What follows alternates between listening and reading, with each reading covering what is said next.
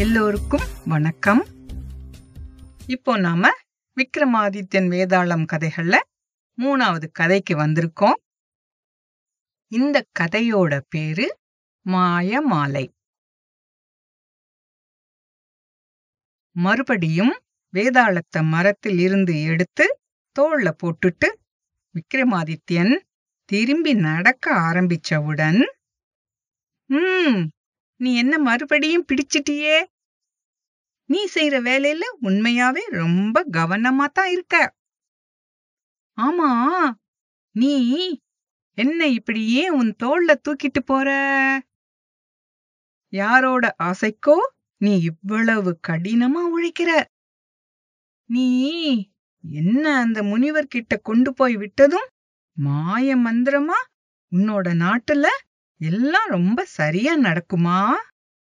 அது சரி எப்பவுமே எல்லாம் ரொம்ப சரியா நடக்குமா என்ன? ஆசைப்படவும் ஓர் அளவுதான் இருக்கு. நிறைய தடவை நாம ஆசைப்பட்டது நமக்கு கிடைச்சதுக்கு அப்புறமும் அது நமக்கு தேவையில்லைன்னு தோணும். அதுக்கு இப்ப நான் ஒரு முத்து மாலையால நடந்த கதைய உனக்கு சொல்லலாம்னு இருக்கேன். ரோஹனும் ரோஹிணியும் இரட்டை பிறவிகள். அவங்களோட வீடு ஒரு மலை அடிவாரத்துல மரம் செடிகளுக்கு நடுவுல இருந்தது. மலை மேல ஏறுறது அங்க இருக்கிற ஆறுல நீந்தி விளையாடுறது மரத்து மேல ஏறி குதிக்கிறது இதெல்லாம் தான் அவங்களோட தினசரி வேலைகள். இதுவே அவங்க பிரச்சனைகளுக்கும் காரணமாச்சு. இவங்க ரெண்டு பேரும் வெளியில போனாதானே பிரச்சனைகள் வருது. எப்படியாவது அவங்கள வீட்டுக்குள்ளேயே இருக்க வைக்கணும்னு அவங்க அம்மா ஒரு தடவை வீட்டு வேலைகளை எல்லாம் அவங்கள பண்ண வச்சாங்க. பாவம் அவங்க ரெண்டு பேரும் முடிஞ்ச வரைக்கும் எல்லா வேலைகளையும் பண்ணாங்க. மாமரம் ஏறி மாங்காய பறிக்கிறது பறவைகளோட கூட்டை எட்டி பார்க்கறது மலையில குகைகளை ஆராய்வது இந்த மாதிரி எல்லாம் விட்டுட்டு துணி மடிக்கிறது பாத்திரம் கழுவுறது தோட்டத்தை சுத்தம் பண்றது இதெல்லாம் கொஞ்சம் கூட ஆர்வமே இல்லாம பண்ணி முடிச்சாங்க. மதியம் அவங்க அம்மா தூங்குற சமயத்துல ஒரு சின்ன பையில கொஞ்சம் தின்பண்டங்களை எடுத்துட்டு சத்தம் போடாம நழுவி பக்கத்துல இருக்கிற மலைக்கு போயிட்டாங்க. அங்கேயே கொஞ்ச நேரம் விளையாடி முடிச்சாங்க. அப்படியே நடந்து விதவிதமான கற்கள் இலைகள் வண்ண இறகுகள் அப்படி புதையல் மாதிரி எல்லாம் சேர்க்க ஆரம்பிச்சிட்டாங்க. அது பாட்டுக்கும் நிறைய சேர்ந்து போச்சு. எல்லாத்தையும் தூக்க முடியாம தூக்கிட்டு நடந்து வந்து கொஞ்சம் ஓய்வு எடுக்கலாம்னு ஒரு தட்டையான பாறை மேல போய் உட்கார்ந்தாங்க. ரோஹிணி அவங்க எடுத்துட்டு வந்த முறுக்கு ஒன்ன சாப்பிட்டுட்டு பாறைக்கு கீழே இருக்கிற ஆற்று தண்ணிய காலால கலக்கி விளையாட ஆரம்பிச்சிட்டா. அவ சாப்பிட்டுட்டு இருந்த முறுக்குல இருந்த துண்டுகள் தண்ணில விழ சின்ன சின்ன மீன்கள் நிறைய வர ஆரம்பிச்சது. இந்த இடம் எவ்வளவு அழகா இருக்கு. பார்க்கவும் விளையாடவும் எவ்வளவு இருக்கு. அதையெல்லாம் விட்டுட்டு வீட்ல நாம ஏன் வேலை பண்ணணும்? வீட்டு வேலை பண்ணும்போது இப்படி அடிக்கடி தப்பிச்சிங்க வந்துடலாம் ரோஹன் பெருமூச்சோட புலம்பினான். திடீர்னு யாரோ நாலஞ்சு பேர் சத்தம் போட்டுட்டே ஓடி வர்ற சத்தம் கேட்டதும் ரெண்டு பேருக்கும் பயம் வந்துடுச்சு.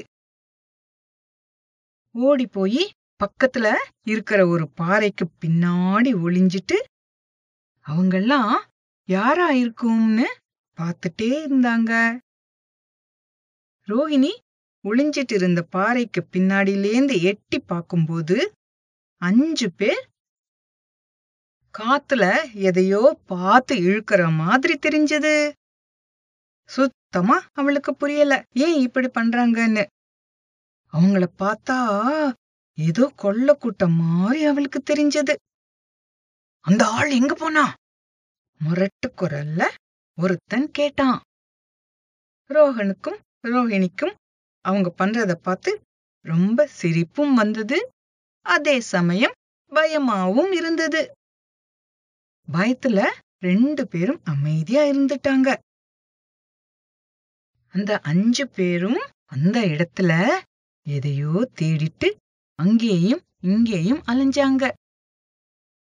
ரோஹன் என்னதான் அப்படி தேடுறாங்கன்னு போய் பார்க்கலாம்னு? பாறைக்கு பின்னாடியிலேந்து வெளியில வர கால எடுத்து வச்சான். உடனே ரோகிணி அவனை பிடிச்சு இழுத்து "ஷ், இப்ப போக வேண்டாம். அவனை உட்கார வச்சிட்டா. அந்த அஞ்சு பேரும் அங்க இருந்து போனதுக்கு அப்புறம் திடீர்னு ஒருத்தர் என்னமோ காத்துல இருந்து வந்த மாதிரி அந்த கல்லுக்கு முன்னாடி மாயமா வந்தாரு. பின்னாடி ஒளிஞ்சிட்டு இருந்த ரெண்டு பேரையும் நல்ல வேளை அவர் பார்க்கல. வா இதென்ன மாயமா மந்திரமா? எப்படி இவர் இவ்ளோ நேரம் கண்ணுக்கு தெரியாம இருந்துட்டு இப்ப மாயமா வெளியில வந்தாரு? ரெண்டு பேரும் கண் இமைக்காம ஆச்சரியமா பார்த்தாங்க. அவர் கையில பல வண்ண முத்துக்களோட ஒரு முத்து மாலை. அந்த அஞ்சு பேரும் போன பாதைக்கு எதிர்பக்கமா அவர் நடந்து போயிட்டாரு. மூச்சு வாங்காம எல்லாத்தையும் பார்த்துட்டு இருந்த ரெண்டு பேரும் மெதுவா அந்த பாறைக்கு பின்னாடியிலேந்து வந்து அவங்களோட கல்லு இறகெல்லாம் எடுத்துட்டு படபடப்போட வீட்டுக்கு போய் சேர்ந்துட்டாங்க. ஒண்ணுமே நடக்காத மாதிரி வீட்டிலேயே நல்ல பசங்களா இருந்துட்டாங்க. ஆமா என்னாச்சு இவங்களுக்கு?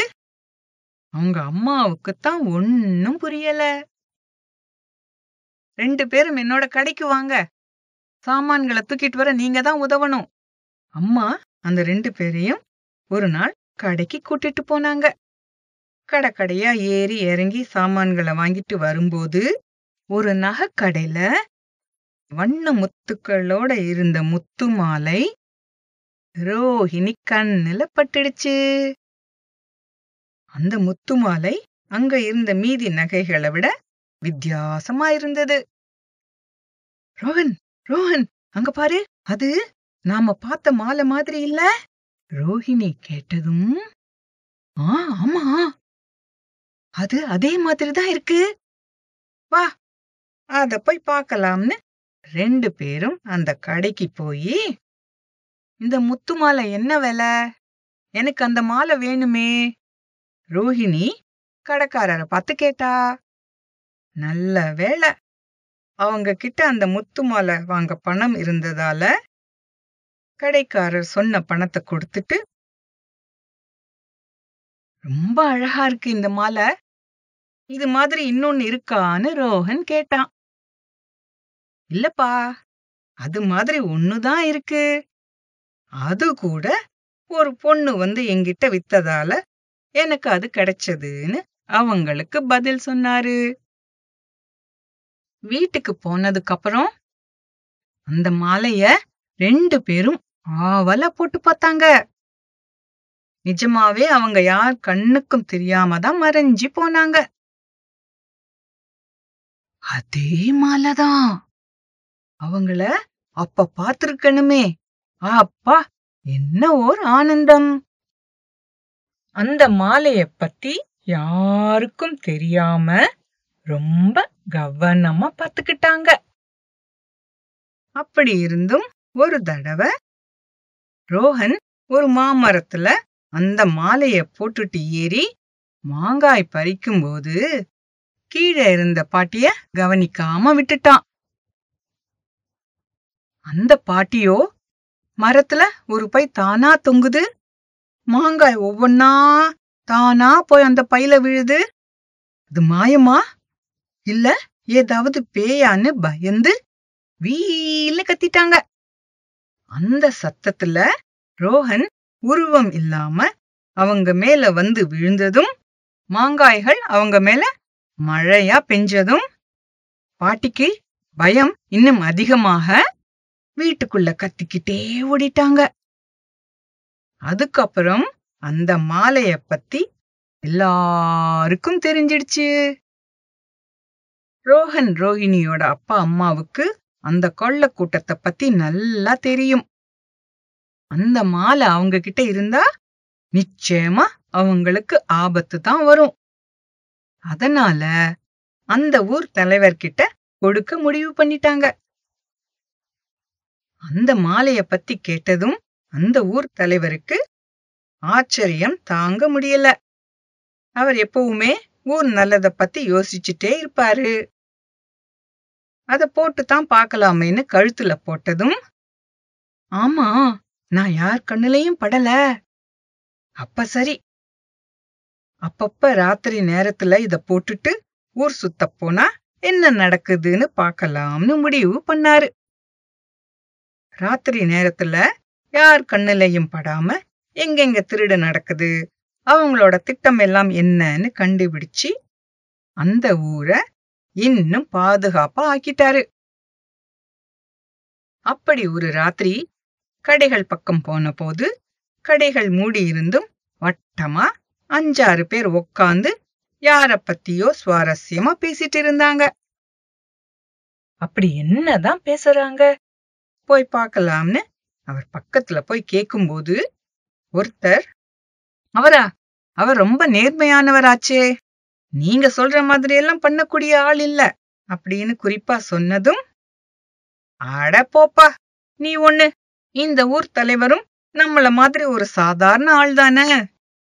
அந்த மாலைய தன்னோட சொந்த லாபத்துக்கு உபயோகப்படுத்த மாட்டார்னு யாருக்கு தெரியும்? யார் கண்டா? இப்ப இங்க கூட நின்னுட்டு நாம பேசுறத ஒட்டு கேட்டுட்டு இருக்கலாம். இதெல்லாம் நடக்கிறது சகஜம்தான். அந்த கூட்டத்துல இருந்த இன்னொருத்தர் கிட்ட இருந்து இப்படி ஒரு பதில் வந்தது. அத கேட்டதும் எல்லாரும் அமைதி ஆயிட்டாங்க. அந்த ஊர் தலைவர் ராத்திரி எல்லாம் தூங்காம யோசனையிலேயே இருந்தாரு. விடிஞ்சதும் அந்த மந்திர மாலைய அந்த நாட்டு ராஜா கிட்ட ஒப்படைக்க குதிரையில கிளம்பிட்டாரு.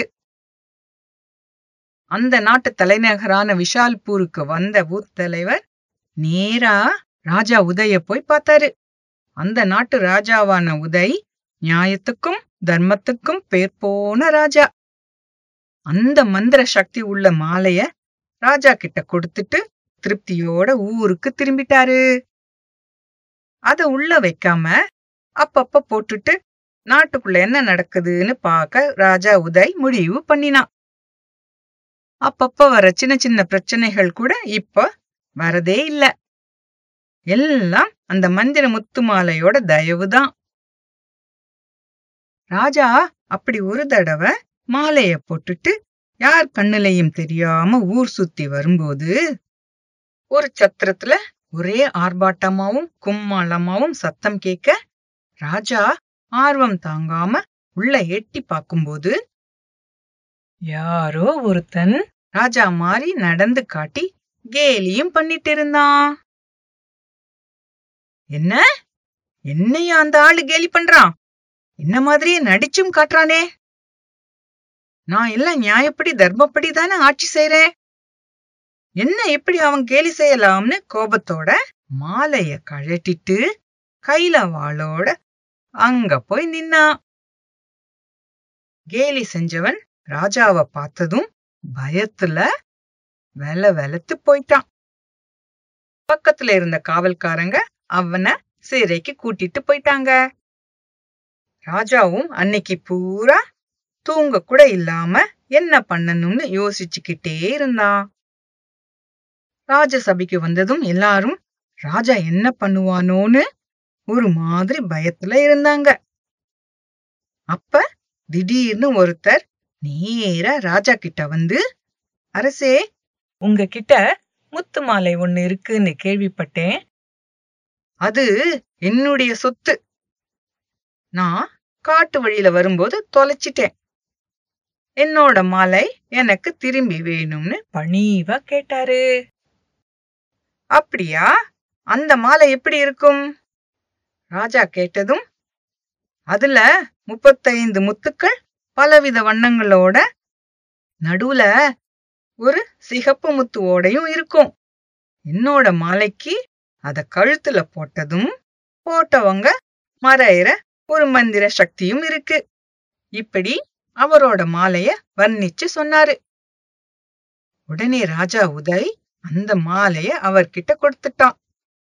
சிறையில இருந்த அவனை கேலி பண்ண ஆளையும் விடுதலை பண்ண சொல்லிட்டான்.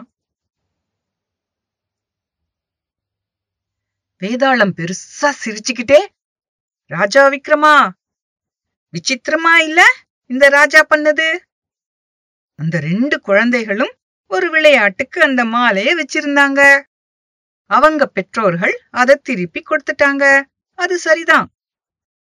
அந்த ஊர் தலைவரும் அந்த மாலைய புத்திசாலித்தனமா தான் உபயோகப்படுத்தினாரு. அவரும் அவருக்கு வேண்டாம்னு அந்த மாலைய ராஜா கிட்ட கொடுத்துட்டாரு. ஆனா ராஜா அந்த மாலைய நாட்டுக்கு நல்லது நடக்க உபயோகிக்காம யாரோ வந்து கேட்டதும் திரும்பி கொடுத்துட்டான். அவனோ ராஜா அத கொடுக்க முடியாது அவனுக்கு வேணும்னு சொன்னா யாரும் ஒன்னும் சொல்ல முடியாது. அப்படி இருந்தும் அவன் அத கொடுத்தது ரொம்ப விசித்திரமா இல்ல? ஏன் யாருமே மாலைய வச்சுக்க விரும்பல? இப்ப நீ இதுக்கு தெரிஞ்சும் பதில் சொல்லலைனா உனக்கு தெரியும். உன் தலை சுக்கு நூற உடைஞ்சிடும்னு. சொல்லிட்டு என்னதான் சொல்றான்னு பார்க்கலாம்னு காத்திருந்தது.